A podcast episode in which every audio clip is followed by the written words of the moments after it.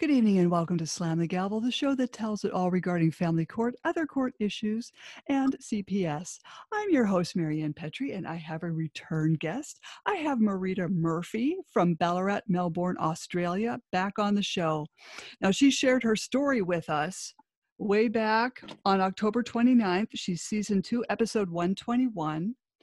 And she talked about her story of uh, being sexually abused and back at back in 1968 at the age of seven. So she's here on the show today, and we're going to discuss the statutes of limitation in Victoria, Australia. So welcome back, Marita. Hello, Marianne. How are you? Okay. Chilly. It's chilly over here. it's beautiful here, and we have no tornadoes. I'm so sad for America and her people. Oh, thank you. Thank you so much. It's devastating from what I the it pictures is. I saw. Yes. Hmm. So we have a lot to talk about uh, with these statutes of limitation. What what your country has going on, and how it affects you and your case. Yes, yes, I was a test case, and that's what I'd like to talk about today. Right. Now, how come they called you a test case? Because they had uh, our, our sole, at that time, female prime minister in Australian history called a royal commission into childhood sexual abuse because there was overwhelming um, disturbing stories coming out mostly from the catholic church but that's not confined to there there was scouts and just the same as america doctors and all sorts of people swimming coaches, football coaches, teachers, um, brothers that were teaching in Catholic schools. So that Royal Commission was fundamentally called for boy victims, and mm. that was institu- institutional, orphanages, etc. Um, institutional child sexual abuse only accounts for 20% here. So that leaves 80% that's been unaddressed, which is often incest in the family home and familial rape. So that Royal Commission was fundamentally called for boys. Mm-hmm. Um, but I'm obviously a girl victim, and I didn't report to the Royal Commission. Although, if it if it was um, running now, I would report to the Royal Commission because as the Royal Commission came through Ballarat, which was an epicentre of childhood sexual abuse, I actually had both a civil and a criminal case running. So I hmm. didn't need the Royal Commission. But in hindsight, I ended up with not being heard and paying for the privilege. So at the wind up of the Royal Commission, there was recommended amendments made to the Australian government and one of the recommendations was that in over 4,000 victim stories, there was an average age gap mm-hmm. um, in, in years of reporting, which in Victoria was 33 years. So they recommended to the government that they abolish the statute of limitations laws, which prevented people um, who'd been sexually abused as a child from lodging a complaint or getting a voice or going to court or suing the church etc mm-hmm. etc et so the laws apparently were changed and i did not know that but in 2015 mm-hmm. the victorian state government changed the statute of limitations laws and abolished it and then along I came and challenged it and was told that it was too long ago, so I couldn't be heard. So as a test case that failed, I've actually set a bad precedent for any other victims or survivors following. Oh, I'm so sorry. They should not have done it's that just, to you. It's silly. If I mm. went to court and failed due to the passage of time, uh, you could accept that, but to have to pay to not be heard, well, you know, that is just silly and wrong. I mean, what do we have these big courthouses for if they're not going to let um, rape victims tell their stories or be heard. This is, mm-hmm. You know, people suffering from trauma and um, um, unacknowledged criminal acts perpetrated upon inno- inno- their innocent selves. I mean, what can a seven year old do? Um, they need counselling and therapy and they have trigger warnings in place. Well, all that stuff is band aids. If if victims of rape got justice, Mhm. they wouldn't need all this other um, temporary measures to to help them cope.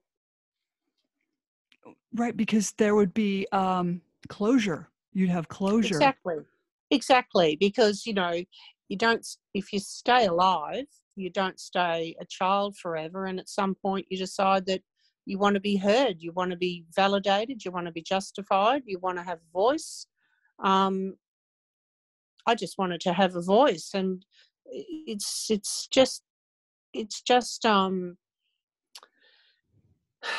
it's grist for the mill in the fact that it keeps lots of lawyers and and driving around in fancy cars and Mhm. you know litigation just creates um, jobs for the boys basically Mhm. And it also creates uh, cases being dragged out exactly as they dangle a carrot before your nose. you know, Yes. it's just horrible. And in whose best interest is that? It's never the victims. They it takes years and years. We had a case about two weeks ago where one of my facebook friends got awarded 3.7 million dollars um, by the st ambrose's catholic church in brunswick. So he sued the catholic church. And i happened to be in the area at that time, so I tied ribbons on the fence in his honour of what he'd been through. Mhm. And I, I said to him, you know, do you want to meet? Because we haven't actually met. We've been Facebook friends for a long, long time. Mm. And of course, he's in hospital. So, Mm. you know, the, the money, that ridiculous amount of money, can't give him back an education, a childhood, a good life, you know, a stable life, a happy life, or you know, I actually can't believe he's that he's alive. Um, yeah, the trauma that he's been through, and the, and you know, the Catholic Church allowed the fight to go right to the court doorstep. All the time, you know, hoping he'd go away or have a mental health breakdown or commit suicide. You know, but e- everyone knew they were liable, but you know, the lawyers they've got no credibility or decency where they just acknowledge his pain and suffering and fix it. I mean, Mhm. obviously the pri- priest had other victims. Oh, that's that's terrible. Uh, It is terrible. so they they led him basically to the courthouse, then they settled. Yes, and and because that that amount of money, he will have to pay his lawyers because they actually had to prepare the case to go to court. Whereas if the church had any sort of conscience or moral fibre, they would have settled. And and that that priest is suspected of the murder. He's dead now, but he was suspected of the murder of Maria James. She's the Thornbury bookshop murder victim who's was going to go to the hierarchy about her son. Her son had a, a disability and she was going to to talk on his behalf and she was stabbed to death in her bookshop and someone working at the church saw the priest running in with blood on him. But no, no, it's it's a cold case um, podcast now, but nothing was ever done. Oh, Same priest. Yeah. It's just it's a parallel case to the keepers almost. Mhm. You know, the keep, keepers was the murdered that that lovely young nun that they murdered who was only yeah, it's a sort of a parallel case where there was no sort of justice or closure and then the participants end up dying of old age. Hallelujah. Mhm, mhm. Yeah, and the keepers. I think that's still on Netflix over here at least. Yes. Yes. So her two sons, Maria James's two sons, await for you know a coronial coronial inquest into you know clarifying kind of what we all know. Anyway, it was the same priest. Oh, geez, that's just so disgusting. It is. Yeah, it is disgusting. All of it's disgusting. And that's where our voices are important collectively to call it out. So I wanted to talk about challenging the statute of limitations. The last time that you had me on, um, I felt that I wouldn't have anything else to talk about, but in a selfish way, I'd like today to, today to be all about me. Me was my initials when I was young, Marita Elliott. Mhm. And um, up until I get got married, I was formally me. Hmm. And you know, it completely just um, derailed my life. um, I, I was looking back at the trauma that I suffered as a child. We lived in a little Catholic community and we didn't see a great deal of activity or other people. Everything was just rural, living by the the rhythm of the church and going to the Catholic school, and we had nuns and our a little convent, and we had a presbytery, and that the founding father was a priest called Father Pooley who founded our little um, township of Maryknoll, and he I was just looking at the trauma of my life. I'd started school at four and a half. My class was the first uh, class to start at the school, which was built next door to our family home and the church, and now the general store. So there's four corners in Maryknoll, the little village, and that's the four corners the church, the general shop, the school, which is now the hall, and our family home. And it's the only home that still is owned by the original settlers. And my dad helped build school, and the men used to, I used to take his thermos over. He was dying of a brain tumour, but still working at that point. And at four, I would take over his thermos and his jam sandwich, and I'd sit with the men, and I felt very comfortable. Mm-hmm. And they used to joke and say, "We're building the school for you." Well, in 1966, I started there at four and a half, so I was the youngest person um, to start at the school because as the school opened, it went from prep, which is pre primary, all the way through to grade six before people headed off to high school.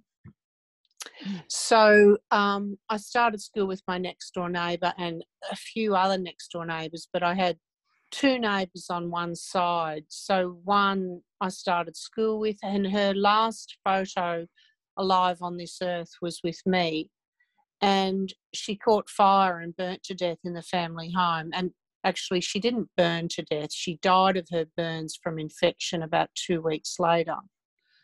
So that was my best friend. That was my next door neighbour. So I used to read the little Millie Molly Mandy books and little friend Susan. So that was my closest child in age. And she died this terrible, horrendous death, you know, even my brother, that's 10 years older than me, said he could remember her screams and the, just the trauma of the family. It was so horrible. And hmm. then above them lived an old lady who'd never married called Miss Vale. And she was my other friend. They, these were people that I could climb through the fence and go and visit. And she died. And then my dad died, just succumbed to his brain tumour when I was six. Mm. and the founder of Maryknoll, Father Pooley, then he died.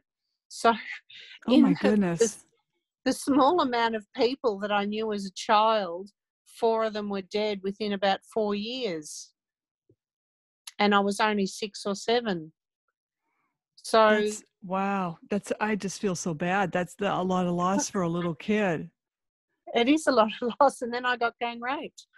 Uh, so right. Things, oh. things, things, then things took a took a nasty turn. So um, you have to be resilient, and if you're resilient and you can come through, well, then you need to use your experiences um, for good, not for. Uh, I'm still here. You know, a lot of the victims in Ballarat are not still here, so it's important that we use our voice to you, our, you know people are uncomfortable hearing or talking or thinking about child sexual abuse and rape. And I'm like, well, if you can't stand talking about it, imagine if you had to live it. Mm-hmm. If you feel uncomfortable talking about it or thinking about it, what's it like for the victim that actually has to live it? Right. And and then you've got you've got this pain and this shame that any rape victim will have this pain and this shame and then you actually realize this is not my pain. This is not my shame. I've done nothing wrong. I'm going to take it and put it where it actually belongs. It doesn't belong with me, it belongs with the perpetrators, the criminals.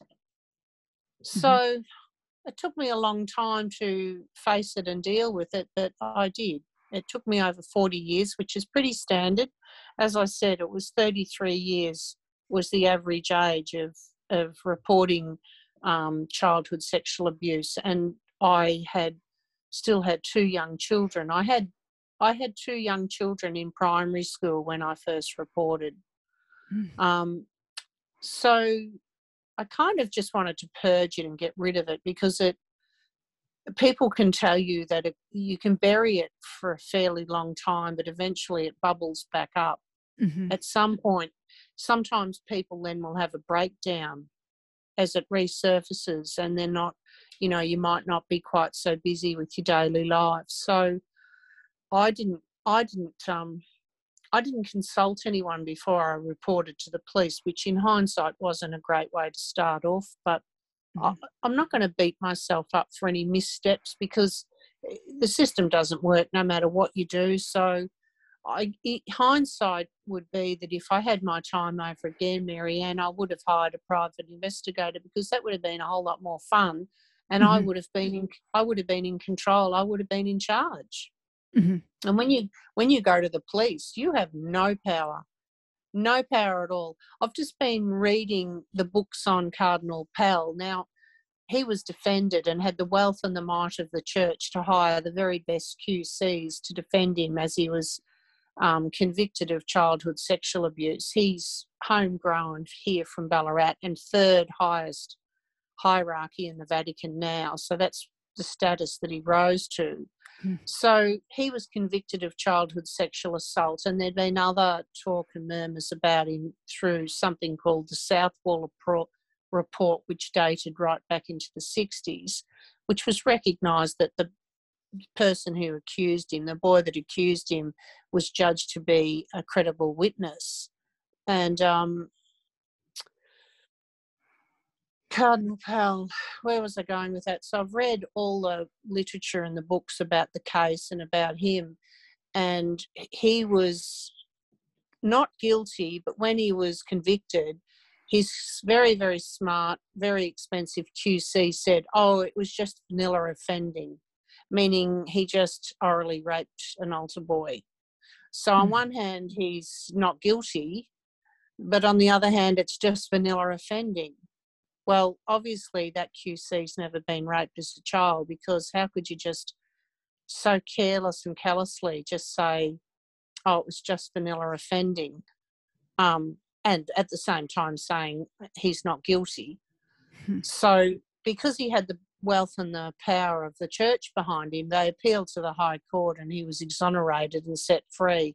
He didn't come back to Ballarat, but the literature and the books that I read um, in on one page in one of the books it said there was a very well known consensus that if you went to the Ballarat police station, which is my my hometown of over half my life, to report Catholic clergy abuse abuse, you were shown the door and not given an ear or any other consideration. You were just simply shown the door, and it was a well known fact. So I highlighted that, and I've been putting that on Facebook, and I was dealing with the Ballarat police with another criminal matter, mm-hmm.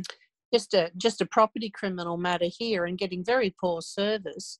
And so I sent that through to them, and now I get no service. They don't like me at all because I'm a mm. child sex abuse awareness advocate and I'm highlighting this, you know. So I'd have to say, culturally, nothing has changed. Sadly, there hasn't been this you know, acknowledgement and embarrassment and, you know, serve and protect. Like, hello, do your mm-hmm. job. Do your job or decriminalize rape. And I mean, how could a how could a functioning society say that we're not going to worry about sexual abuse against children?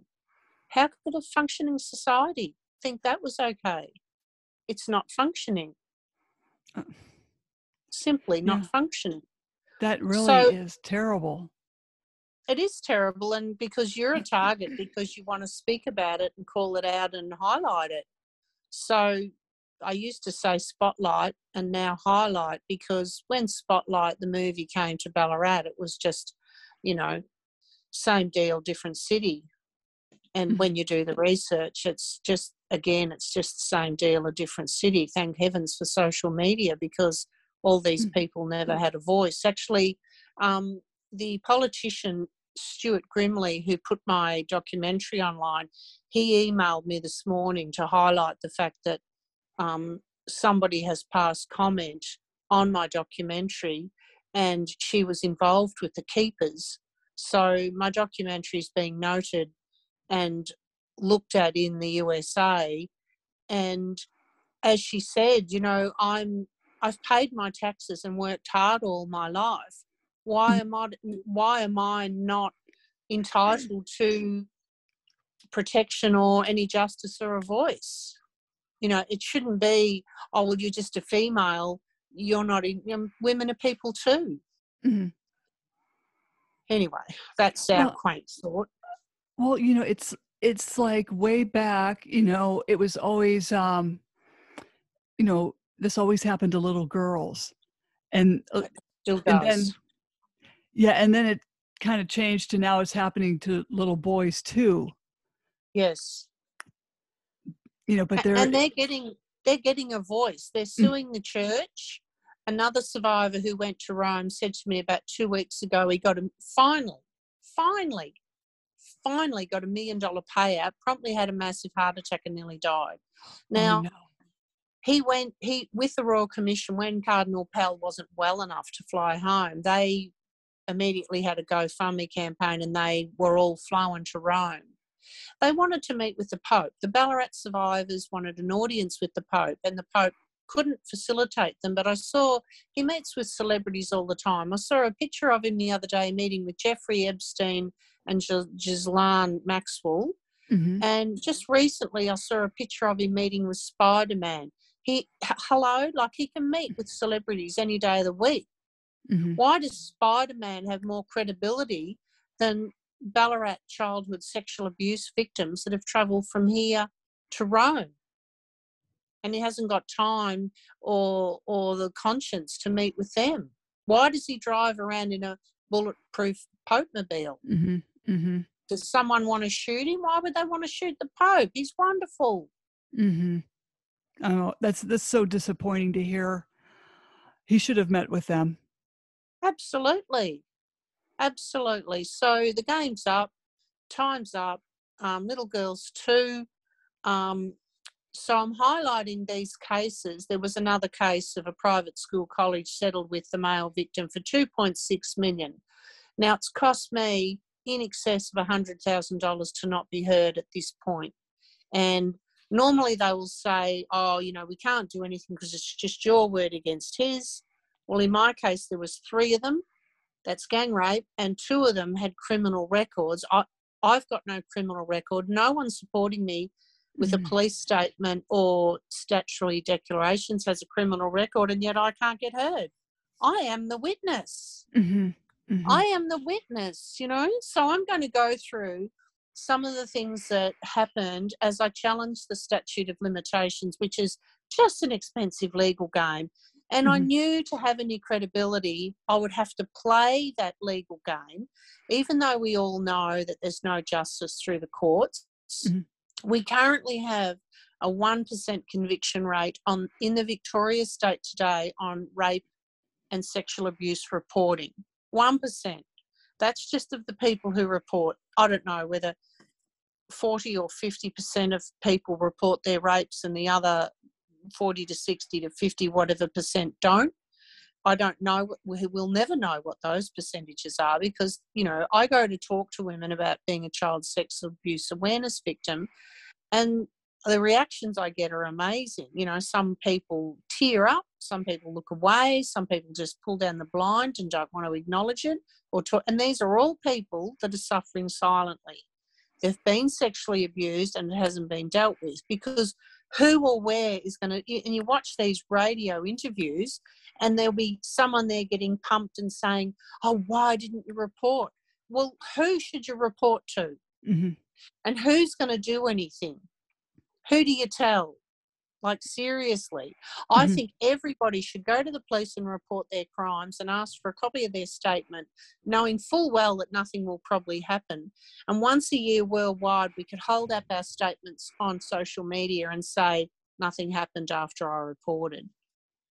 because w- what are the police there for if they're not going to investigate and um, the o- OPP who lays the charges? It's it is a circus. It is a blind. It is a joke. It is has no credibility. It is stupid. Mhm. We say don't report. So when I reported, I was a very busy person and I didn't have much time to dwell on this. I hadn't dealt with it. I reported to the police and left it with them. Well, it, it turns out it took them a year and a half, nearly total max, to find the Aboriginal perpetrator. After I'd sued my other perpetrator, who was a wealthy white male, um, so if I have to be racist, I'm just merely stating that one of them was um, a college educated, wealthy, entitled, stale pale male, and the other one was a juvenile delinquent Aboriginal, which is an Australian native. Mhm, mhm. And after I failed with the statute of limitations, I knew the key to my case was to find the Aboriginal. It took me about 10 minutes. So, all the police with their resources and him having a criminal record, it took them nearly a year and a half to find him. And it took me getting active on Facebook and putting a message out. Um, it didn't take me long at all to be standing in front of him, aided by the sisterhood. And the sisterhood have been absolutely amazing. And and men have been good too but um again you will often you could be talking to a man who could have had done something in his past that he he can't um change. Mhm.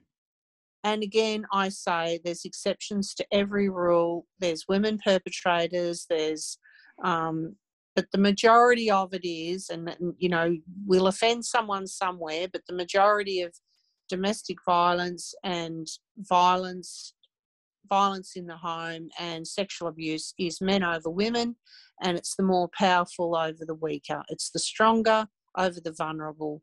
Um, again there's exceptions to every rule but let's face it men aren't walking down the road worried that women are going to pull up drag them into the car take them away and rape them and tie them up and do whatever with them and then maybe murder them. That just, just does it doesn't happen. Mhm. So I'm not being unfair. I'm not picking on men. Oh, it's a hard time to be a man. No, it's not. Just be respectful. Rape's a crime. Mhm. So um, I met with my perpetrator as it's in my documentary, and you know I can back this up with evidence. I didn't know how to spell his surname. I gave the wrong spelling of the surname via a typo in my brother's um, obituary that he wrote for my mother. That's now a legal document. So I took this, went to the police like a child. Honestly, I went to the police like a seven year old. I didn't know who they were or where they were. I just wanted to get rid of it. And the police uh, initiated my older sister's help. She is 11 years older than me. She had the address of the house in her address book where the offending took place. The house no longer exists. Um, but with her help, and I did not want to involve other people. When I reported to the police, nobody knew I was going there. I hadn't discussed it with my husband, I hadn't discussed it with my sister. My children didn't know. Mhm. By the time I met with my perpetrator at a meeting his lawyer called, I went alone. The police knew I was going. A supporter that's known me all my life that used to be live in Maryknoll knew I was going. Um, my husband and my sister knew I was going. Um, but at this point, my children still didn't know. And the day that the police identified him and arrested him and interviewed him, my children didn't know. And then they rang me. The police rang me, and I was in the car with my children. And they rang and they said, Oh, you know, we've found him, we arrested him, we've interviewed him. And I ridiculously had the thought process that, well, A, I couldn't express any jubilation. I had to be careful what I said because the children were in the car and they didn't know that I'd been raped when I was a child. They just knew that I was a very protective mother, bit of a paranoid mother. Didn't send them to kindergarten or to playgroup, to daycare. I, I took them to playgroup and socialised them and Um, I never outsourced any mothering. I did all my mothering myself. And when the policeman said to me, We found him, because I didn't know if these people would still be alive, I was no help to the police to find them, which is why I didn't just approach him myself without involving the police because I didn't even know if this person existed. And the police said to me, um, you know, we arrested him, and I had this massive feeling of relief. And I thought, oh, thank goodness that's all over. But of course, hilariously, that was just the beginning of a very long journey because he had denied everything. He said to the police that I never, I didn't exist, had no idea what they were talking about. The Aboriginal didn't exist, you know, ludicrous, just hmm. crazy, mm. ridiculous. Um, no knowledge at all of what you. His uncle married my parents, um, mm. his namesake uncle. So I thought about it and I thought, well, as a woman, I had empathy for him in his situation. I thought, I suppose if someone's going to accuse you of rape, that's um, a pretty big thing from your past to come barreling back to you. Mm-hmm. And I thought, well, he could be married, he could have children, he could be um, he, he he could be feeling really awful. What a what a horrible surprise! I've I've like welcomed him back to my light my nightmare, which is my life. Um, but I, I, I didn't have a sense of vindication. I honestly had empathy, thinking, "Oh gosh, you know, I, I could contact him and we could meet, we could talk, we could sort something out, and this whole thing could go away. I could withdraw my complaint to the police, and my children will never know, and I can get on with my life. Um, I think I did want him to pay me compensation. I had a strong feeling like I wasn't a blow up doll. They were crimes that they committed against me. I was digitally raped, I was sexually molested, I was gang raped, and my brother told me later that mum told him they raped me with a stick. And people will say, Oh, they were he was only 13. Yeah, well, I was only 7 mm-hmm. And he was he was nearly 14. So we're talking about a little country girl first time away from home, and she's in grade two, and he's in year two or year eight, form two, from a Catholic private college in Melbourne. Like the power imbalance is ridiculous. Oh, but he's only 13, or the other one's only 14. Well, there's two youths twice my age, and they have complete control of me. And so when they took me under the bridge to do a pre planned gang rape. That's kidnapping. Mm-hmm. I did not want to be there. I knew rude was wrong. That was the only four letter word I kind of knew. Rude was wrong. I knew rude was wrong. I didn't know what sex was. Mm-hmm. And the, the digital rape he termed as a poke. And that hurt. It was very invasive. It was very sudden. It was very confronting. It was embarrassing. It was painful. And I grew up thinking that poke was a four letter word. Mm-hmm. I was traumatized by the mm. word poke, and my girlfriend was looking at me thinking, What's wrong with you? And she just poked me in the shoulder. And I said, What are you doing? And she said, I just gave you a poke. Mm. And it was only then that I thought, Oh, yes, pokes. That's what he called digital rape.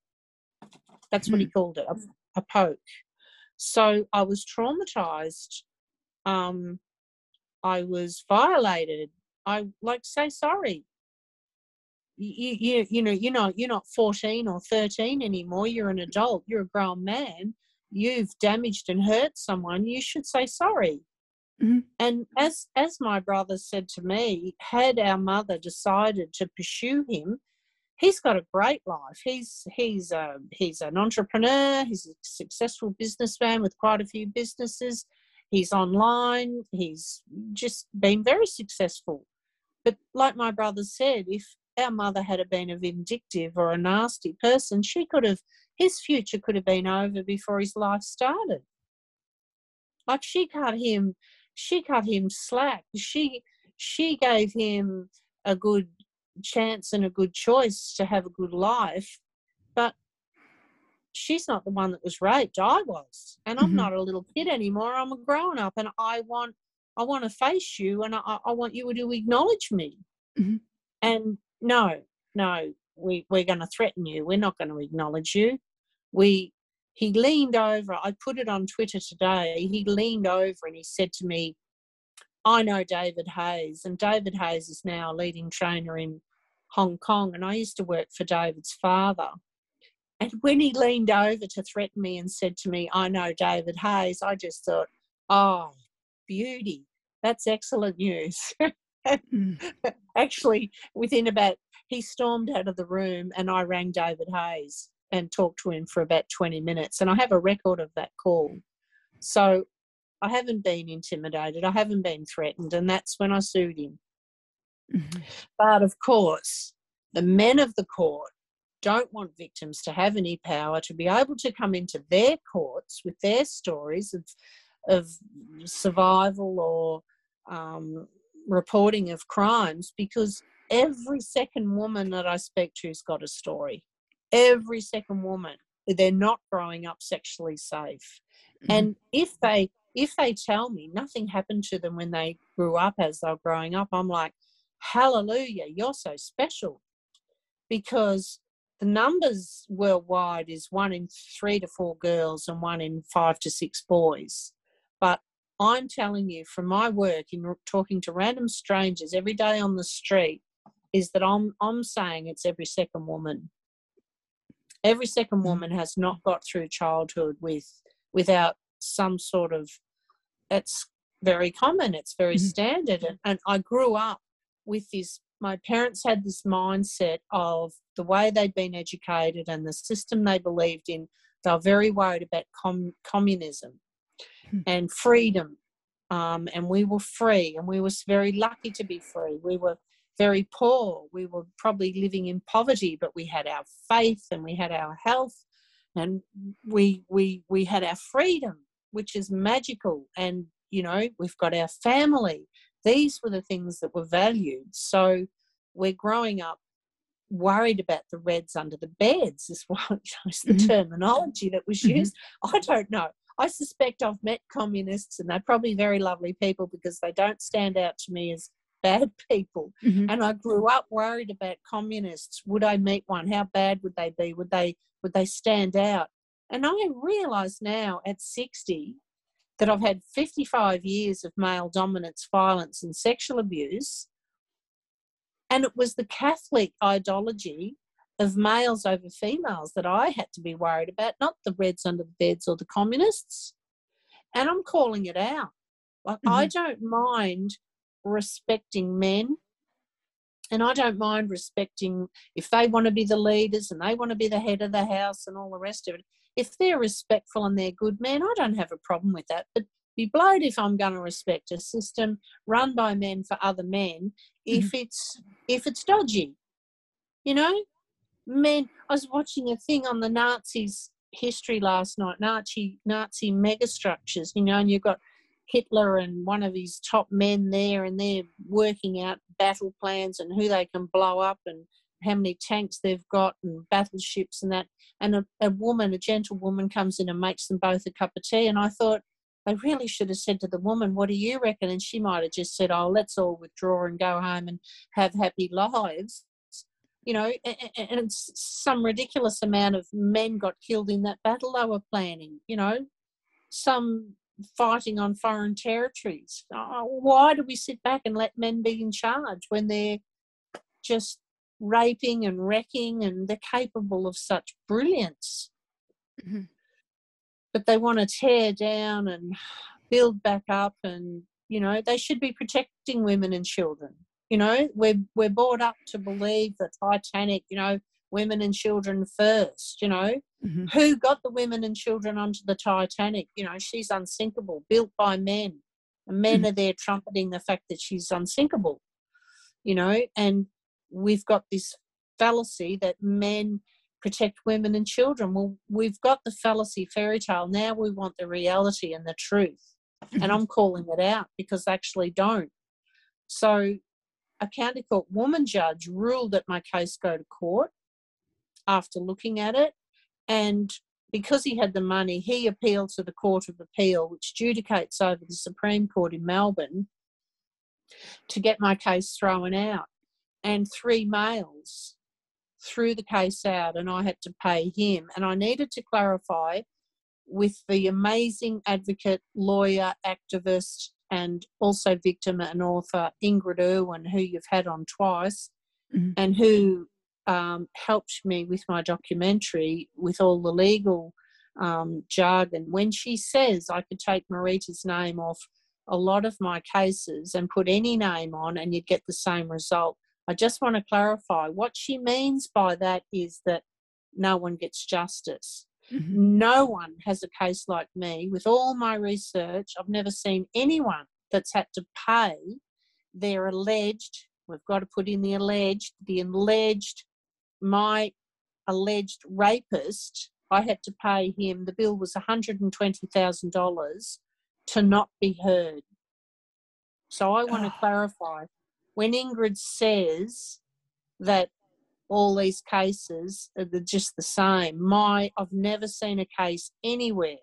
I just say that's a gross miscarriage of justice. I'm not happy about it. I'm going to highlight it. I'm going to talk about it. I've been through the system. Now I'm going to talk about my journey. They call it the second wound. The first wound is when you're raped, mm-hmm. and the mm-hmm. second wound is wound is when you decide that you want some justice. Mm-hmm. because there is none. Unless you hark back to those three latest cases um, well there's four actually that spring to mind. The ballarat victim that went to rome got a million dollars. Then he had a massive heart attack and nearly died. Uh, another one just launched a book and i know that he got a bigger payout because his trauma was worse. Um, the college student 2.6 million and then my other friend who got 3.6 million. Now that's boy justice. Mm-hmm. But the girl justice is I have to pay him 120,000 to not be heard. That is crazy. I am so sorry. It is crazy. Oh. It, um, I remain confident, Marianne. I remain I remain confident. At the moment, I have launched um, I have launched a project and a campaign called A Thousand Good Men, and I've pointed it at racing so because I've spent had no education, I've got no career as such, I have no superannuation, and now this person who's done so much damage to me, he's got a lot of money and now he's got my money. Well, I haven't told any lies and I'm going to be quite vocal about it. So mm-hmm. I've launched my campaign in racing. If a thousand good men put in a hundred dollars, I'll have my money back. Mm-hmm. And the sport of kings is full of um, wealthy businessmen who can afford to race horses. I don't want money from women. I don't want money from victims, survivors, workers, or strugglers. Mm-hmm. But I'm quite happy to say to a thousand men in racing, you, you know, would you be happy to to contribute a hundred dollars for me to get my money back? And then the Thousand Good Men project will then become the title for my future book, That's which will be full of yeah, that, that, that book would be full of, full of funny stories. I don't want my life defined by having a big whinge about being raped as a kid.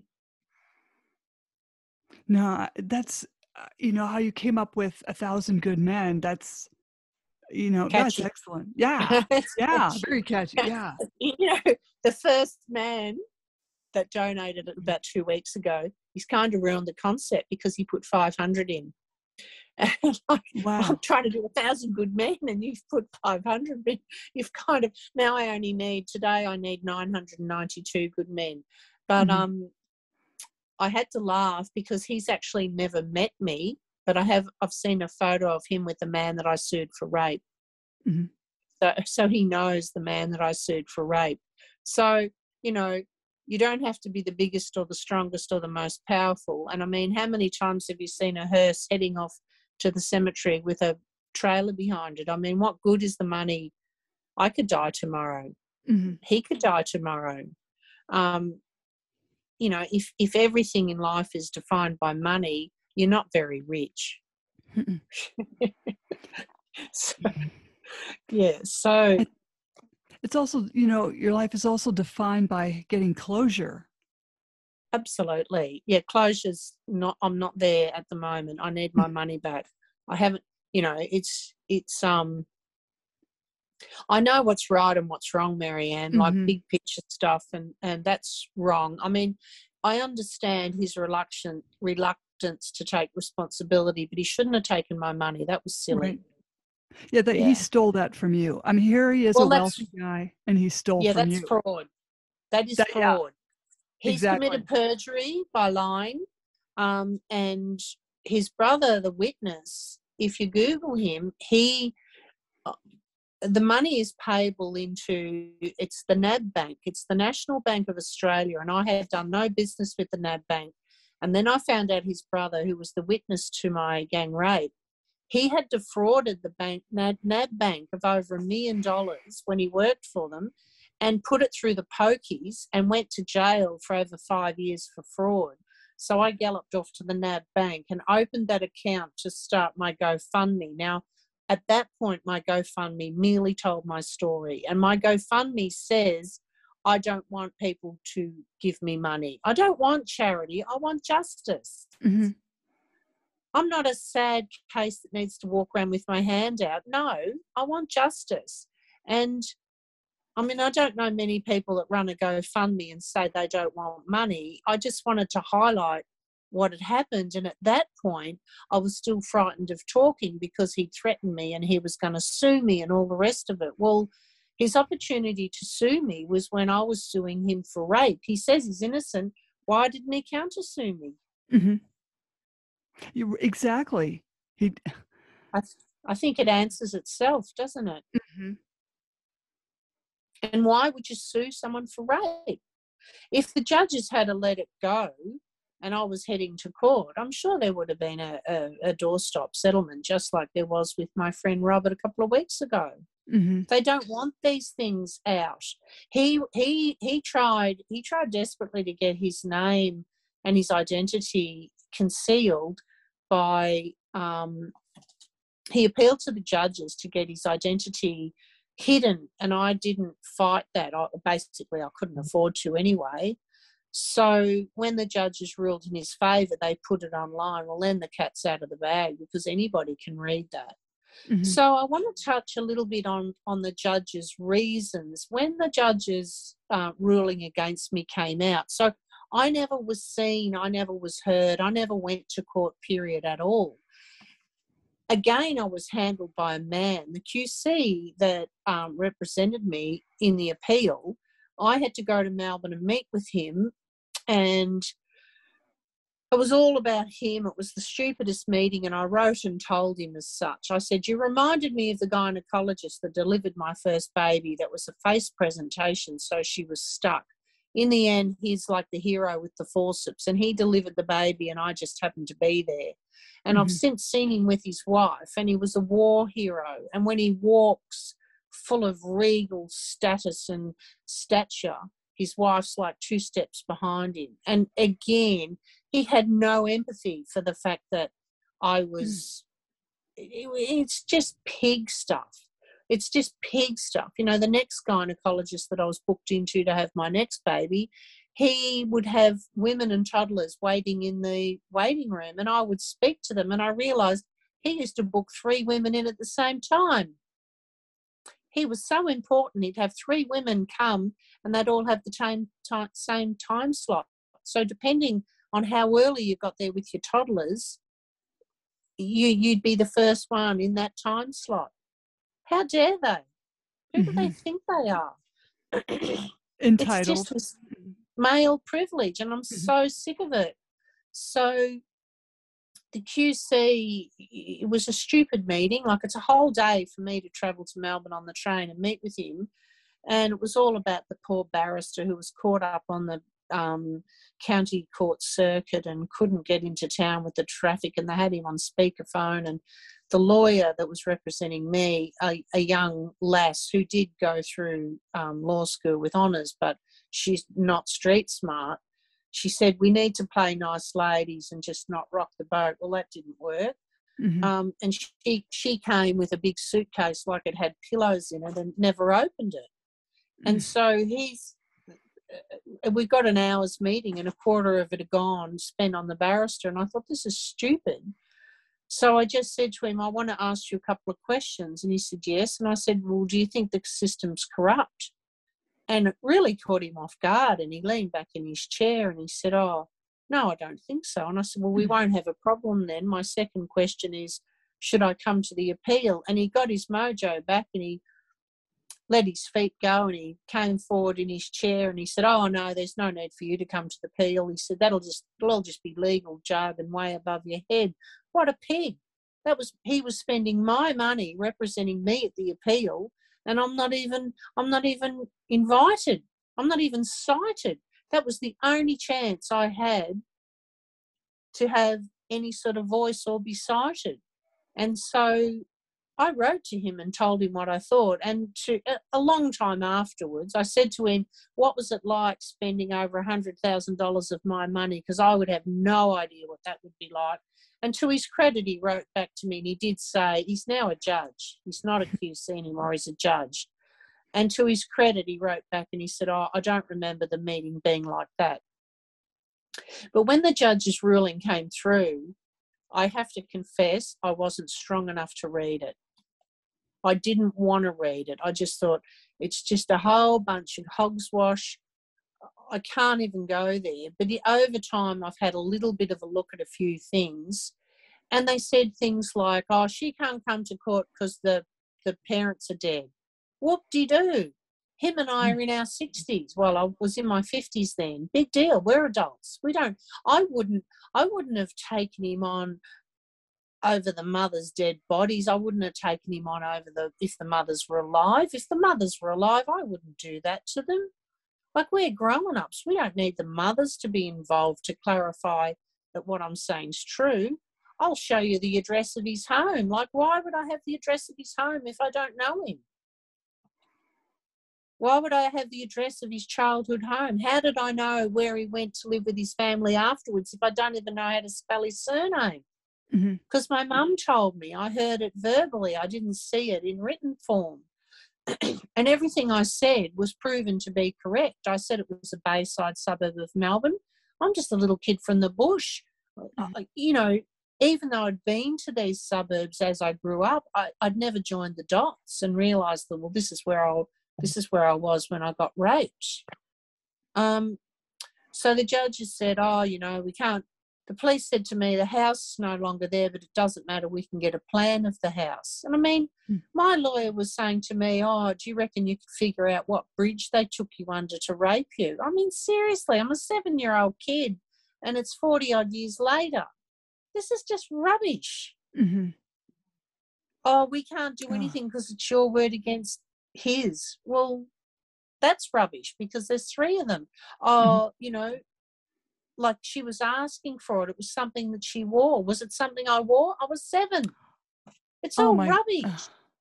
It's just, you know, yes. we're fed, it's just bullocks. It's just men stopping us ever having a voice. Mm-hmm. And I'm call I'm calling it out. I'm going to have a voice, Marianne. You've mm-hmm. given mm-hmm. me a voice. You've given me a voice. And I'm so grateful because as I've done the research and the study, it's the same thing worldwide. It's not a mm-hmm. bad situation in Melbourne. It's the same. It is just mm-hmm. it is just men over women worldwide, mm-hmm. and I'm I'm calling it out. It's it's um it's privilege. It's male it's male privilege. Like mm-hmm if I went to court and I was heard and I failed due to the passage of time, at least I've been heard. But I, no, we're not going to give you a voice. We're not going to go away. Go back into your hole. Mm. Go away.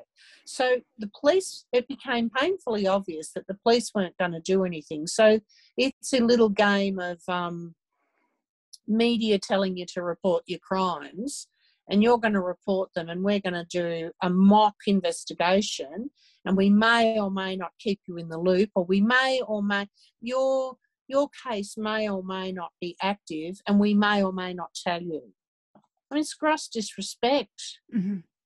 absolutely gross disrespect and then it goes up the chain to the department of um, the OPP's office where they may or may not decide that you you the only time that you get some credibility is now if there's some CCTV and mm-hmm. it goes to mm-hmm. the if they if it goes to the press then they're obligated to act. Or with all the pedophile priests and clergy, you just had such overwhelming great numbers that they're obligated to act, they're obligated to do something. Mm-hmm. So, in my case, you've got the judges saying, um, what other things did they say? They said the parents were dead. It was too long ago. Um, I'm trying to think of the other reasons that they gave. They were just so. Oh gosh, what else did these three men say? Um, oh, they were only, he was only thirteen. You know, they're just aiding and abetting Mm-hmm. Mm-hmm. lies, corruption, perjury, and fraud. And that I mean, makes he them. signed. He signed an affidavit stating that the two families weren't known to one another in getting ready for the civil case. Well, I can blow that out of the water with 40 years of evidence. Mhm. I can prove perjury, but where where am I going to prove it? On Slam the Gavel podcast? Mhm. I mean, you know, it's just um, it's wrong. It's it's um immoral. Mhm. It should be illegal. And you know, off, offer him offering him a weasel clause. I offered him a solution, given on his immense wealth, given on his immense success, given on his um, being an entrepreneur. I offered him a solution of what I, I uh, um, 3.5k, not 3.5 million, 350,000, and the whole thing could have been dead and buried. Mhm. And and I mean that was available for if he thought that was too much, that that was available. They asked me, they asked me what I wanted, and then they said to me, "Oh, now we've got you now for attempted blackmail." Well, come on, boys, take me to court. Come on, sue me for blackmail. What you know? Mm. I just it, it's just um You know, it, it also makes these judges look like child abusers. oh, well there you go there you go There's, Mhm. we've got a Woods report here, here in Australia. I don't know if you've heard of Christian Porter. Christian Porter was the Australian Attorney General, touted as our future Prime Minister, and franked by his father growing up as such a brilliant student and such a brilliant mind that he would be Australia's next Prime Minister. When he was in university and he went on a pub crawl, he was so classy that he tied a plastic bag around his wrist to vomit into. Oh, heavens above, you'd be great prime ministerial leadership quality. Can't wait to get you as our um, leader of Australia. So he ends up the Attorney General. And when he went to give his maiden speech in Parliament, he got off put by one of his colleagues who he'd been to school with, was in the public gallery. Now, her name was Kate. And she eventually, sadly due to COVID, it happened in WA, or they lived in WA. They went on a debating team to New South Wales where she alleged to the police later on that he raped her.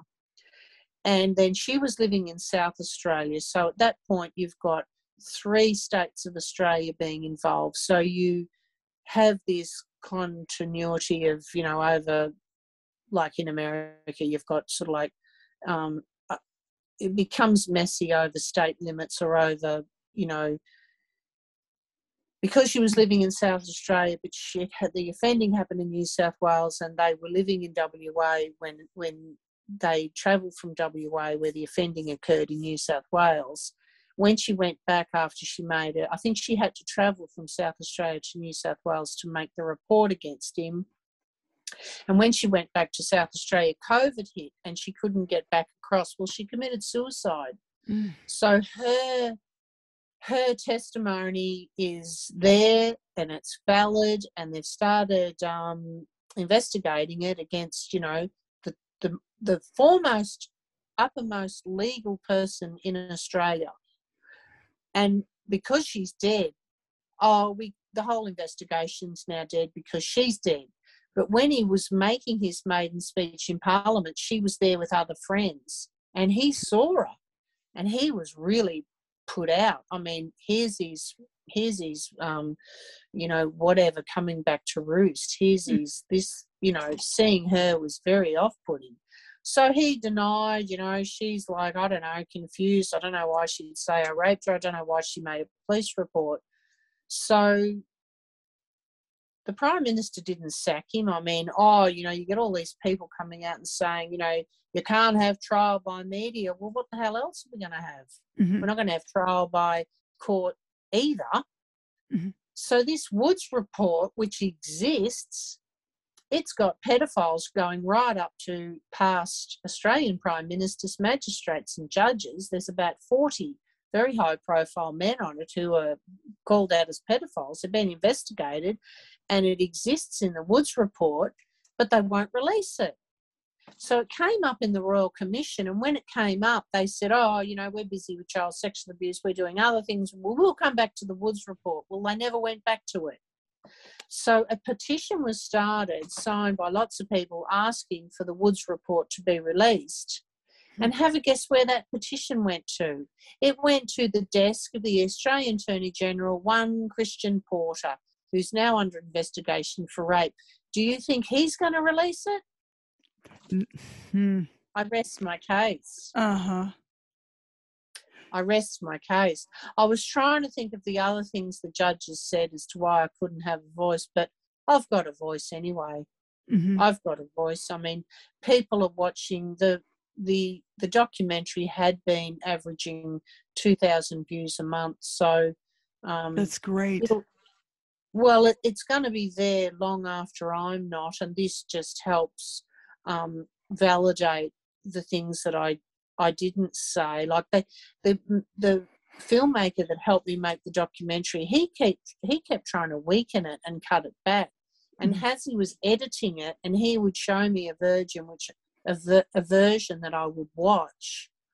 He probably couldn't show me a version because they're sorry a version because um, um, he kept weakening it, and then I Mm. realised he was he was making it shorter. Each version I was Mm. watching was a bit shorter, and I was thinking, last time I watched it, something was in it which is no longer there. And then I realised, mary and he was worried about getting sued, so I just said. Take your name off it. I just hire you as the filmmaker, and I'll take the legal hits Mhm.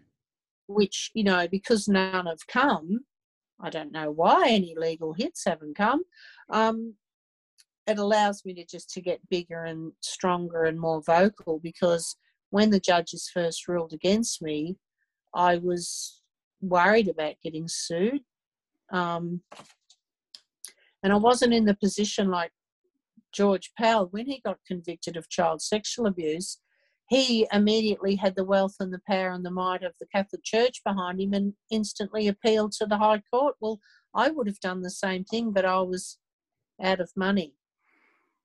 I spent the lot, Marianne. Mm. And the, o- the other man that put um, John Brown as a child sex abuse advocate, and he's older than me, but he, he had asked me if he could put the documentary online.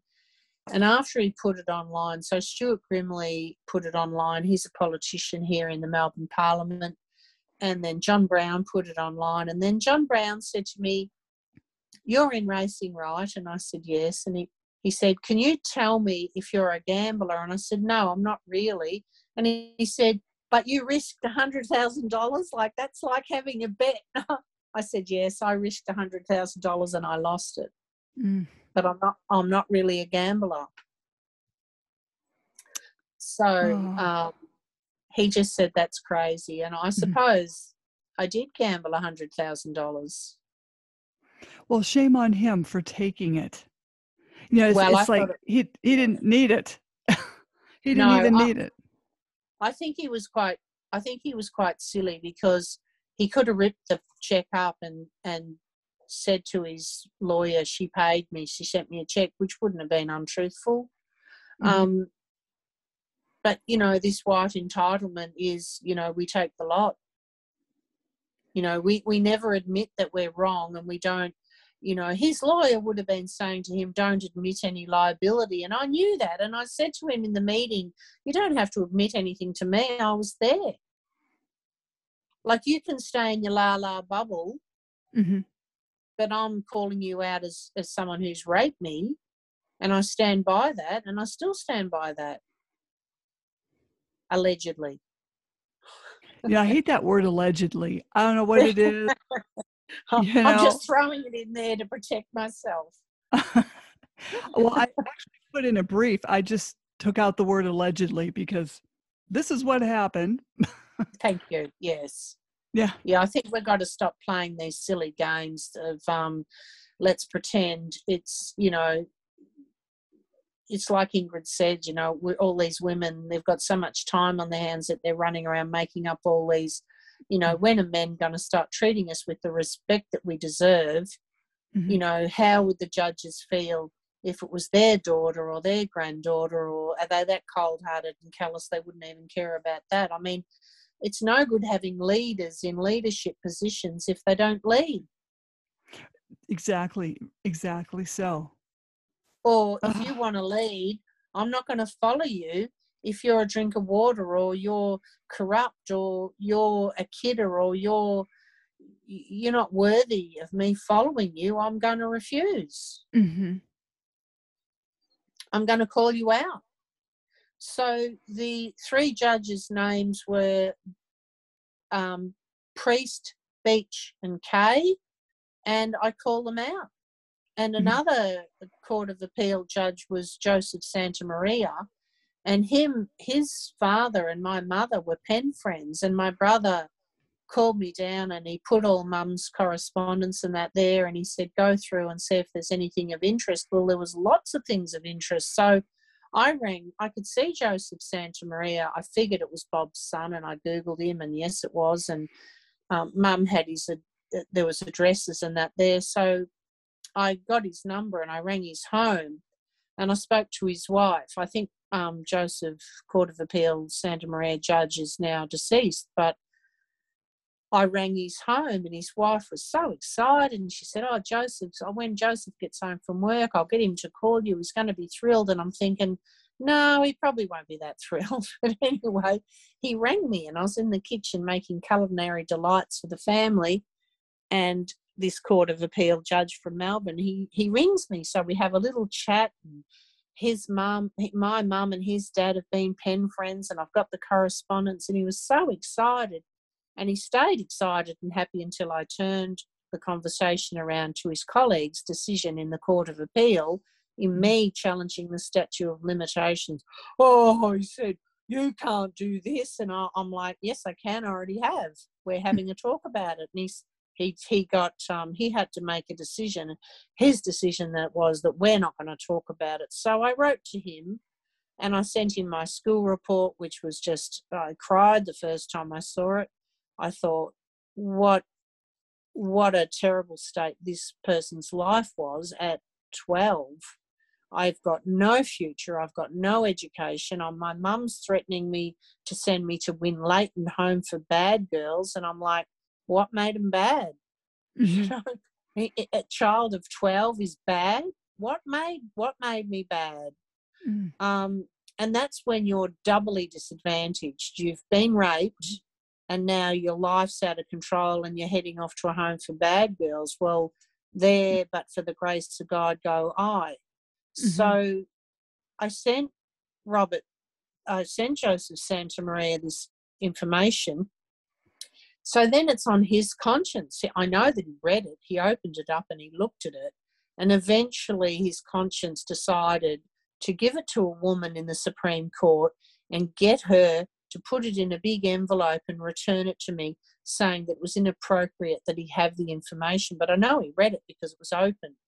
And I mm. was kind of hoping that he would have taken this partially Form 2 Year 8 school report of a 12 year old that left school midterm after four months and would have could have hung it up in the coffee room at work and let these judges see of what the abuse did to me why wasn't i getting an education why wasn't i my mum was an academic why am i leaving school at 12 midterm mm. you know i can prove the damage done to me if you'll help me prove what they did to me but mm-hmm. but no we're not going to. You can't come into our court. We're so exclusive and we're so, you know, they don't have street skills. They don't, or they don't want to. So when the redress scheme came in as a result of the Royal Commission, where people who've been abused as children can apply for redress, and I can at some stage, and I will at some stage, but I'll go public, as public and as far and wide as I can before I anything called a scheme, anything called a scheme, a scheme and a scam, they're in the same boat. Mm-hmm. And they, when they first brought the redress scheme in, they said we are going to exclude anyone that says they're a victim that wants to apply who's been in jail. And I'm like, holy heck, the reason they've been in jail is because they were sexually abused when they were a child. You know nothing. Mm-hmm. You know nothing. I had criminal intent at 10, and I'm just mm-hmm. a little girl. And you're going to exclude these men who've been raped at school or at boarding school by a pedophile teacher who's been facilitated and covered up and enabled. And then you're going to tell this person that they can't apply for the redress fund, which was piddly money anyway. The, mm. the Royal Commission said, we, we think that, you know, someone should be able to apply and get $250,000 and the government cut it back to $150,000. So, hmm. yeah, so. Oh my goodness. Oh. Yeah. Well, it's a bunch of people that don't want to take any responsibility or accountability for a wrong that's just that's so evil. They just they just want to brush it off, and and thereby allow it to continue and flourish. Mm-hmm. Mm-hmm.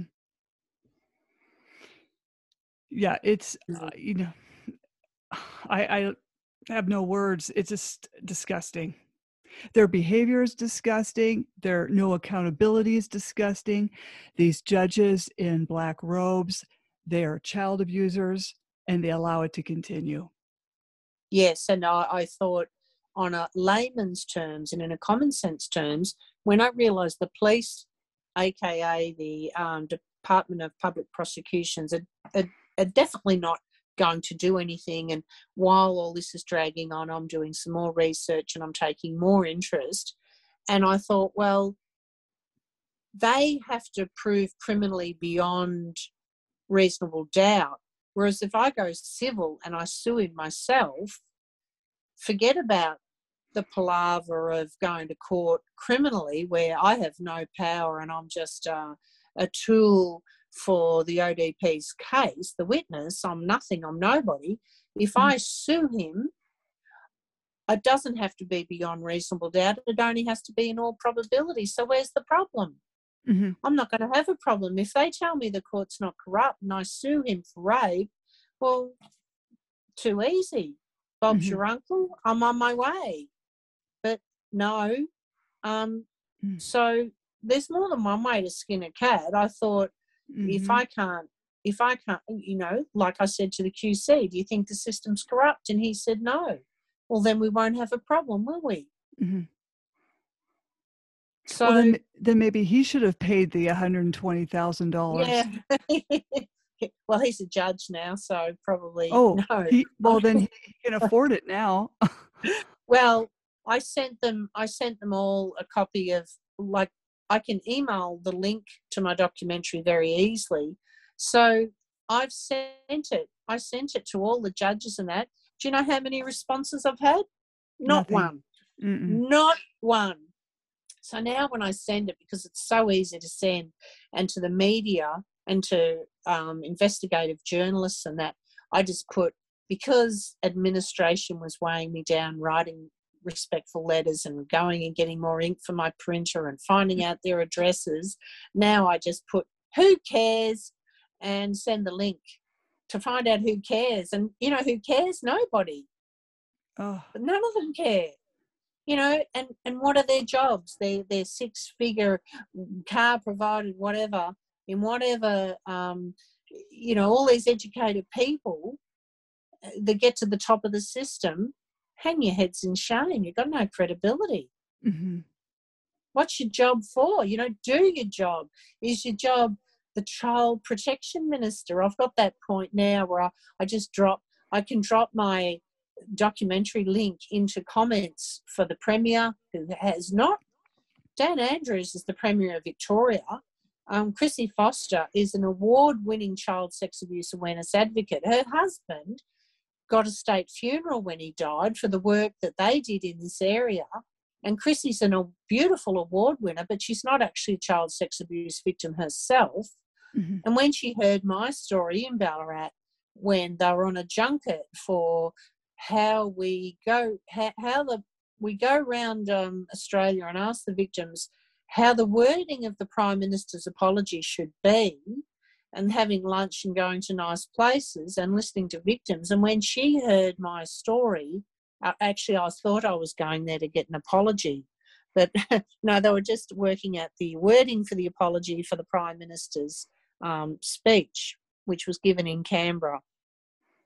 And when she heard my story, she just pulled me aside and said, Marita, write to the Premier of Victoria, who was Dan Andrews. Now, granted, Dan's very busy now with the COVID virus, but when I did what Chrissie said and wrote to him in mid 2018, sent it registered mail. I also sent it to the leader of the opposition, one Matthew Guy. I never heard back from him. Now they have staff. Surely it'd be a prerequisite if you get a respectful letter sent registered mail that you at least acknowledge it. Mm-hmm. No. No. Well, Dan, I, I said to Dan Andrews, Martin Pakula is the Minister for Racing and the Attorney General, and I've heard he's hopeless, and I concur because he won't respond to an email, a letter, or a phone call. Mm-hmm. And I, I think he's he's friends with the man that I sued for rape.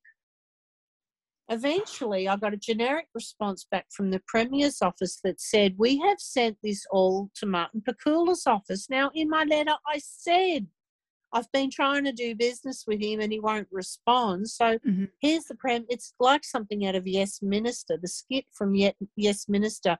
Uh, Martin Pakula is the Attorney General. He's hopeless. He's now not the Attorney General. I heard that's because he's hopeless.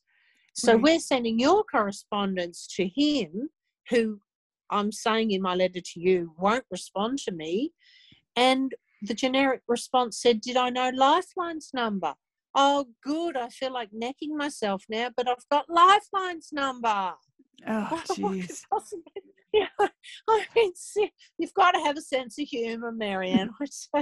oh my goodness! Well, I, I find that that these attorneys that don't respond or just refuse to like respond to anything, those are the lawyers that went to low budget law schools. They were not okay. taught manners. That, that's how I look manners, at it. Manners, manners. Okay. so now I'm calling them out on Twitter every day. So I drop my link into, you know, Dan Andrews now as the Premier is putting up. I'm getting lovely Christmas cards from children who've been homeschooled in COVID. So I'm like, do you care about child getting raped? Because I drop it in there. So someone's going cross at me and I talked to this person offline. She said, It's not appropriate that you put that there. And I'm like, Well, I don't know what else to do. Mm-hmm. I've done everything. And she said, Oh, well, you should contact the child protection minister. I've been doing this for seven years. I didn't know this person existed. Mm-hmm. Well, she's worked in government. So I contacted the child protection minister and I get back the yes minister, the response from the building, like these letters. If I'm lucky enough to get a response, the letter doesn't have signed by any particular person.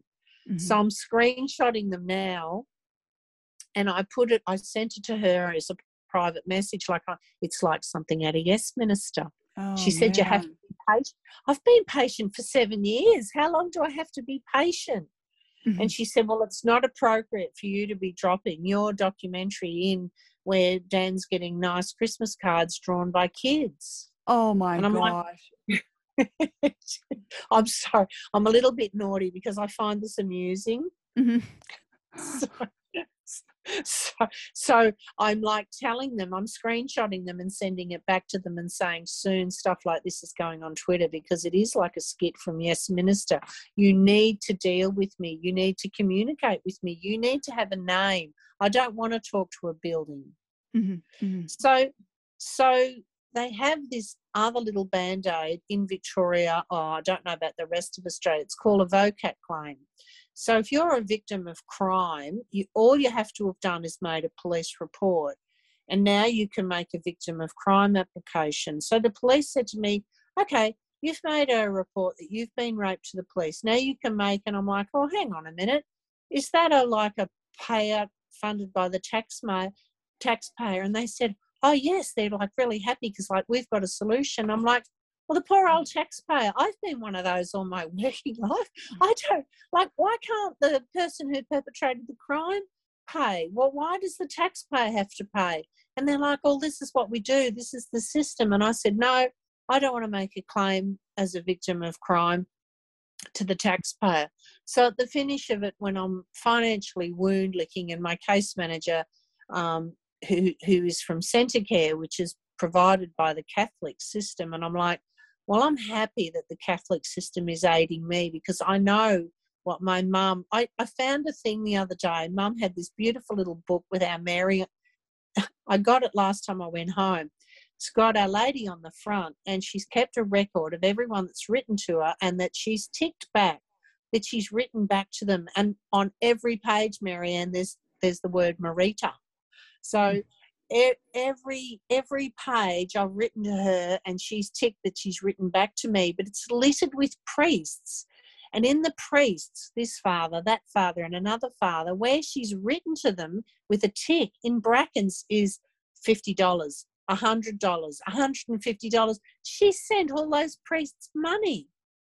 She never sent me any money, Mary. she oh. probably she's been funding priests forever my grandfather, Mark Elliott, M. Elliott, like me, I never met him. He used to harness up the horses, go down to the races at Moonee Valley, and he had a gold cravat tie pin that he used to put on, and it had a little diamond on it. Now, my dad, who was the youngest of nine, he got the family um, heirloom jewel. Well, he melted that cravat down into an engagement ring with a diamond for my mum. But when my mum got married, she gave it to the Catholic Church and they melted it down into a chalice, our family heirloom, in a gold oh, chalice no. with a diamond. So they can hold it up and pray for all the starving children in the world. Do you see? Do you see? Do you see how it works, Marianne? Mm-hmm. So wearing their silk slippers and their rich silk robes, they can hold that chalice up and pray for the children, the starving children in poverty in the world. See how it works? Oh.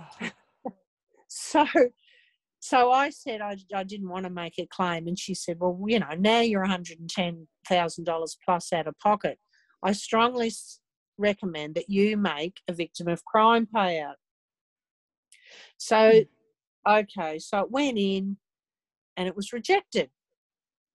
And I won't give you the big long palaver the lawyer that she sent me to, they were called Saines and Co. And uh, he's now a magistrate. He left the law firm 16 plus years ago, and the law firm runs with the magistrate's name. And I thought, all the law firms in Ballarat, isn't it weird that the Catholic Centre have sent me to Ron Saines, who I found dodgy when I came here? So when I came to Ballarat, newly married, don't know much about lawyers or barristers, and we've got a bit of an issue going on.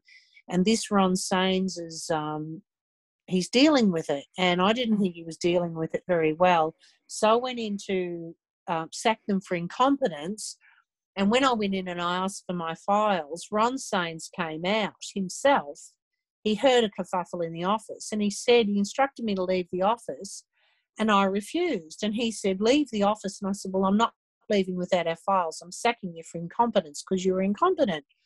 Mm. And he said, if you don't leave the office now, I'm going to call the police. And I said, call the police. Well, he called the police and they're there pronto, like he just had lunch with them. Five minutes, the police oh. rocked up. Obviously, I have, like, I'm an emotional woman. I won't leave the office without our files. And he said to the police, she might owe money. And I said, We don't owe any money. I just want the files. Anyway, the police escorted me off the premises. I didn't have our files. A week later, they came in the post with a letter sta- stating that we didn't know any money, as I as I said. Hmm. So when I've been rejected, so Ron Saines is now a magistrate. When I've been rejected by the court as a victim of crime, I accepted it. I'm not going to appeal. And then I get a letter from the court, January 2019, stating that You are to appear in front of a magistrate. And I thought, well, that's really weird because I haven't appealed the decision. So I rang the court and I said, Well, who's the magistrate? And they said, Ron Saines. And I'm like, Oh, he remembers me. I remember him. It's been 30 years, but has he turned out a good man? Has he seen this case and thought, Oh, that's a bit stinky? Mm-hmm. Or is he has he turned out a bad man? So off to court I went, and I went early because I had all my evidence and everything. And my husband was going to come, and I said, Well, you'll be worrying about where you're going to park and stuff. So you just come in at your leisure. He came in and sat in the back of the courtroom. So my husband was my witness. And I stand up in front of Ron Saines, who I've Googled. So he sends people um, down for speeding or drunk driving or anything like that every day of the week. And the first thing when I Googled him, it came up that he'd been caught speeding and lost his license. And I thought, well, that's a bit funny given that you're sitting up there every day, you know, waggling your finger at people who drink and drive or speed. Mm. So he, he, I'm standing in front of Ron Saines and he said I could sit down. And I thought, no, I'll stand. So I stood in the court and I could see his earring glinting. And I thought, well, we're just about to find out if you've turned out a good man or a bad man. Well, for 20 minutes, he lectured me on the legislation. And he said to me, I'm not sure you can understand me, but he said, Your application has been uh, rejected. And I thought, Well, yeah, I know that. And I didn't appeal it, but I'm standing here in front of you. Are you? Have you turned out a good man or a bad man? Well, we're about to find out. So he said, um, I'm not sure that you're understanding me as he lectured me on the legislation, but he said, and I said, Well, I'm pretty stupid because I left school when I was 12. So he said, Well, I'm going to write to you, Mrs. Murphy. And I thought, Yeah, good, you do that. So in writing, I have that the court, Magistrates Court in Ballarat, accepted that I was a victim of crime. I have that in writing. And for that, I received an award of $160 for money I'd spent on counselling. Now, I received that money back if I applied. So I applied and I got back $160 of my own money that I'd spent on counselling. Now, the reason that I went to counselling was through the Freedom for Information, I applied for my files, which was the police investigation, which was a big long palaver. And at the end of it, all I got from the Freedom for Information was a copy of my statement, which I had. I, had, I got back a for the Freedom for Information to find out who my perpetrators were, where they were, what they said, what their ages or addresses were, their phone numbers. I didn't get any of that. I didn't get back that back until the end of the civil case. But when the Freedom for Information sent through my statement, the police had written on it that we suggest she get counselling and she's refused. It was like a black mark against me. Oh this woman's gosh. not following. This woman's not following what we do with all victims. We might give them a therapy dog in court that they can pat. Imagine mm. if you mm. rejected the therapy dog. Wouldn't you be a bad person?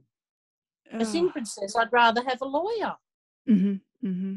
Like it's just it's smoke and mirrors. It's it's it's um humiliation. It's mm. we're not going to treat you as a proper person. Like we've we've recommended that she's get counselling and she's refused. I'm actually a busy person. I don't have time for this. Mm-hmm. The, mm-hmm. Fir- the first time I went and saw the counsellor, and the case manager said to me, I suspect that you're a victim that I couldn't just send to any counsellor. No, you send me to a stupid little law student that tells me to behave like a nice lady. No, I'm mm-hmm. probably not going to put up with that. So she, I had to wait to get this counsellor that she thought would be suitable for me, who was older than me and very wise. And so I've got an appointment looming at three o'clock. And as it turned out, at two o'clock, a horse that I bred, I got an hour appointment. The ho- a horse that I bred was running in Tasmania at two o'clock. Well, I don't want to go in there and have a breakdown and start crying the first time I ever talk to a counsellor because I want to get out and listen to my horse racing. You've got to mm-hmm. have your mm-hmm. priorities right. Uh-huh. So I, hus- I hustled my butt out of the hour appointment because when I went into there, I said, got to make this snappy because I need to be out listening to my horse racing at three o'clock. Anyway, he won and he broke the track record. So where mm. do you think my priorities were the first time I saw a counsellor? I mm-hmm. wasn't mm. going to go in there and have a little cry session about the fact that I, you know, sorry if I don't fit your stereotypical victim. Mm-hmm. My life is actually quite on track. I'm quite okay. But Mhm. what I'm not okay with is how the system's treated me. Mm-hmm. I think that's rubbish. I agree. And I'm gonna I'm gonna tell everyone. I'm glad you told me because I'm going to tell everyone. They're gonna have to shoot me. And they might. They might. I had a little I had a little mini breakdown about four weeks ago in the middle of COVID. My daughter can't go to work. She's been working upstairs for a year and a half. She's like 18 years old. It's so unfair. And, uh, you know, I've had to pay my perpetrator over $100,000. So I've ended up, I actually ended up um, going to the doctor. I couldn't breathe. They did an ECG on me and they kept saying, no, your heart's fine, your blood pressure's fine. I'm like, right why can't I breathe? I, re- I can't take a deep breath. I can't eat. I can't swallow. So I ended up in emergency one night and I thought it's okay to go there because they've got my history. Because after the judge's ruling, I collapsed at home and my children had to call an ambulance. Two ambulances came. I'd never been in an ambulance. They took me to hospital and I was there for over a week. So, like, I was very physically unwell after the judges ruled against me, and it's all in my history. Mm. So I've ended up in emergency. I'm telling them I can't breathe. So they imagine they just immediately went all COVID on me and added to my stress. Mhm. So when I got out of emergency, it's like about 11 o'clock at night. And my son just happened to ring me and he said, Oh, mum, I think you should ring the um, Racing Victoria's psychologist. So I rang her up and she said, Oh, you know, it's pretty late at night. And he said, Oh, I think it's important, Mum, you're not doing well. I rang her up and she said, What's going on? And I said, oh, I've just been into emergency. I, she said, Oh, what happened? I said, I had a pity party. And she said, It's really important when you have a pity party that you have guests. You did the right thing. You have to invite people in when you have a party. You can't have a party on your own. Mhm, So- mhm. So Racing Victoria actually funded me to have um, some psych help, which is just absolutely beautiful of them. Mhm. But I've been in Racing Victoria since I was 15. They Mhm. know me. So I think that that's really beautiful that there's support, but it comes from the strangest places. It comes from the oddest places. Mhm. But I'm very grateful. I'm very grateful. Mhm. And I mean, we both we both just cracked up laughing, like I'm confessing to her that I've had a pity party and that I've been to emergency, and she just said, "Oh, it's very important that you have guests when you have a party." oh. oh my god. But I just I couldn't breathe, and and Mhm. and when I went to emergency, they said, "What's going on?" And I said, "Well, in the last week, I've had three men threaten me." Mhm. N- not not to do with this case that we've been talking about. And they said, "Holy heck, what happened?" And I said, "Well, I threatened them all back." Mhm. and now and now I feel like I've got a vice in my chest and an anvil on my chest. I can't Oh. breathe, but but it, it did it did depisit uh, I can't say that word depicitated over time, Mhm. um, disappeared over time. But Mhm. this is what this is what the mental health issues that survivors face because it's very stressful. Mhm. Mhm. It's very stressful to have to pay someone. It's very stressful to occur a bill of $120,000 when you're trying to tell what happened to you when you're a kid. Oh, I am so sorry. And the financial burden of that was that as a stay at home mum, I I bought some land and I built some units as a stay at home mum, um, which is the why I originally had to do business with Saines and found them incompetent. And to pay to honour this bill, I had to sell a unit, so I no longer have the asset.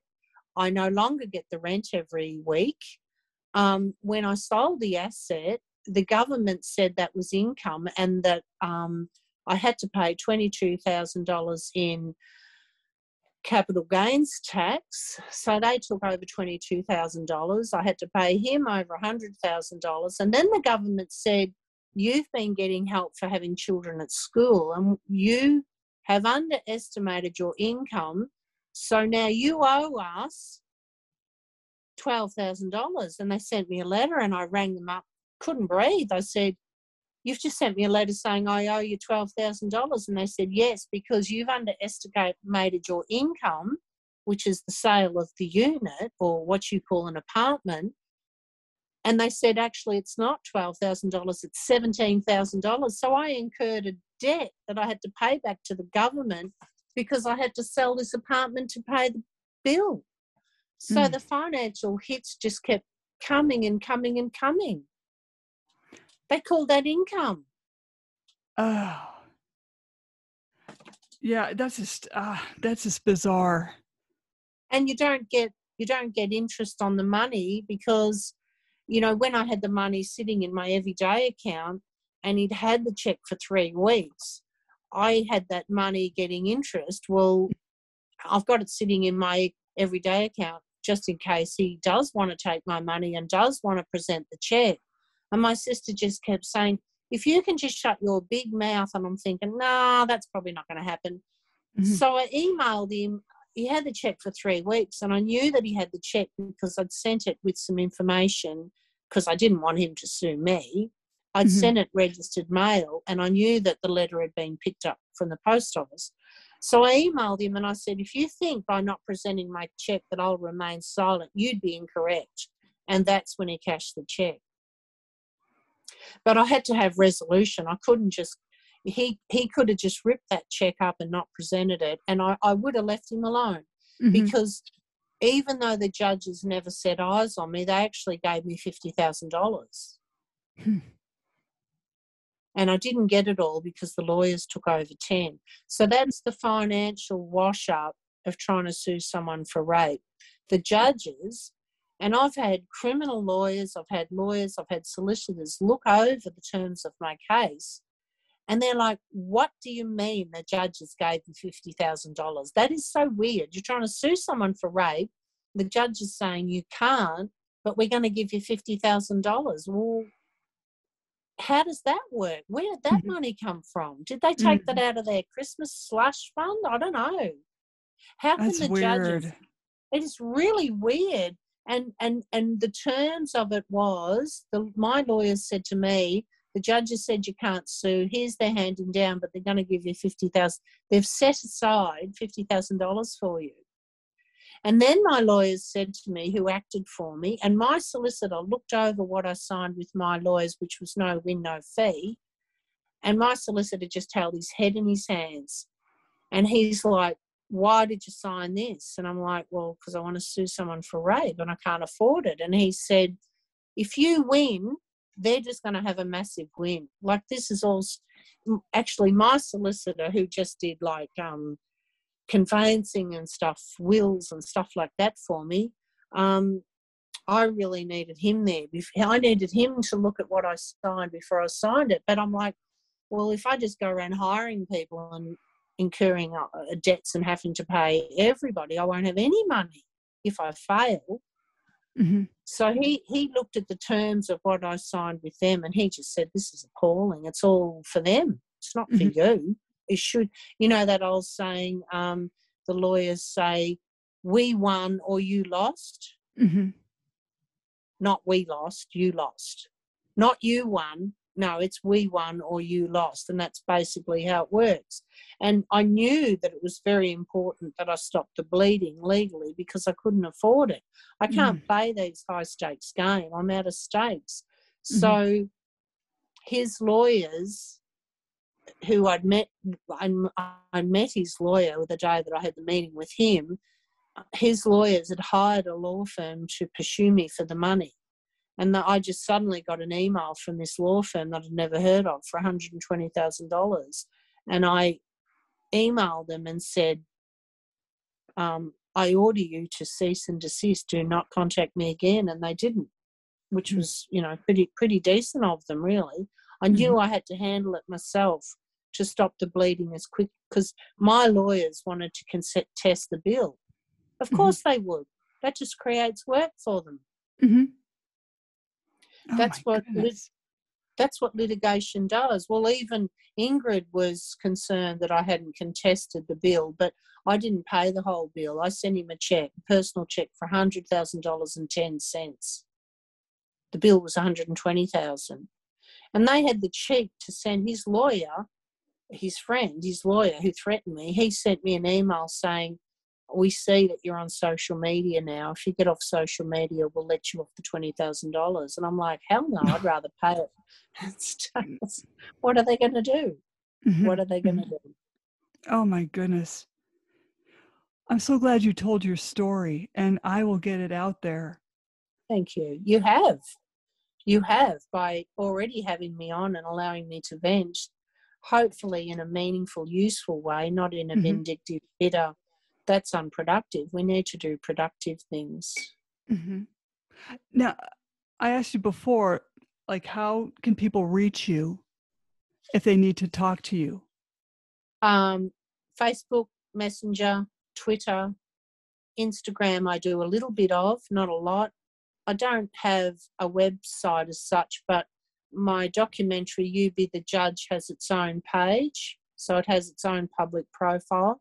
So to I put everyday victim stuff on there to try and keep my page a mm-hmm. bit more fun and light and friends. So I, I'm not kind of taking more friends requests on my personal page because it's at the 5,000 max oh. just just about, which is mm-hmm. fine.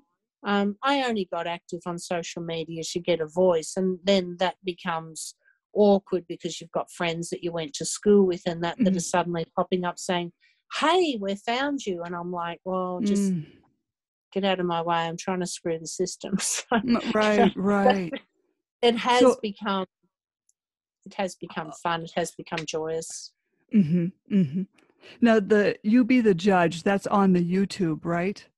Or do you have uh, another you, website for that? I have a Facebook public profile page called You Be the Judge film page. Okay. Okay. So if you Google Google any of those things, I'm sure they'll pop up. Gotcha. I'll put that in the face or the podcast notes.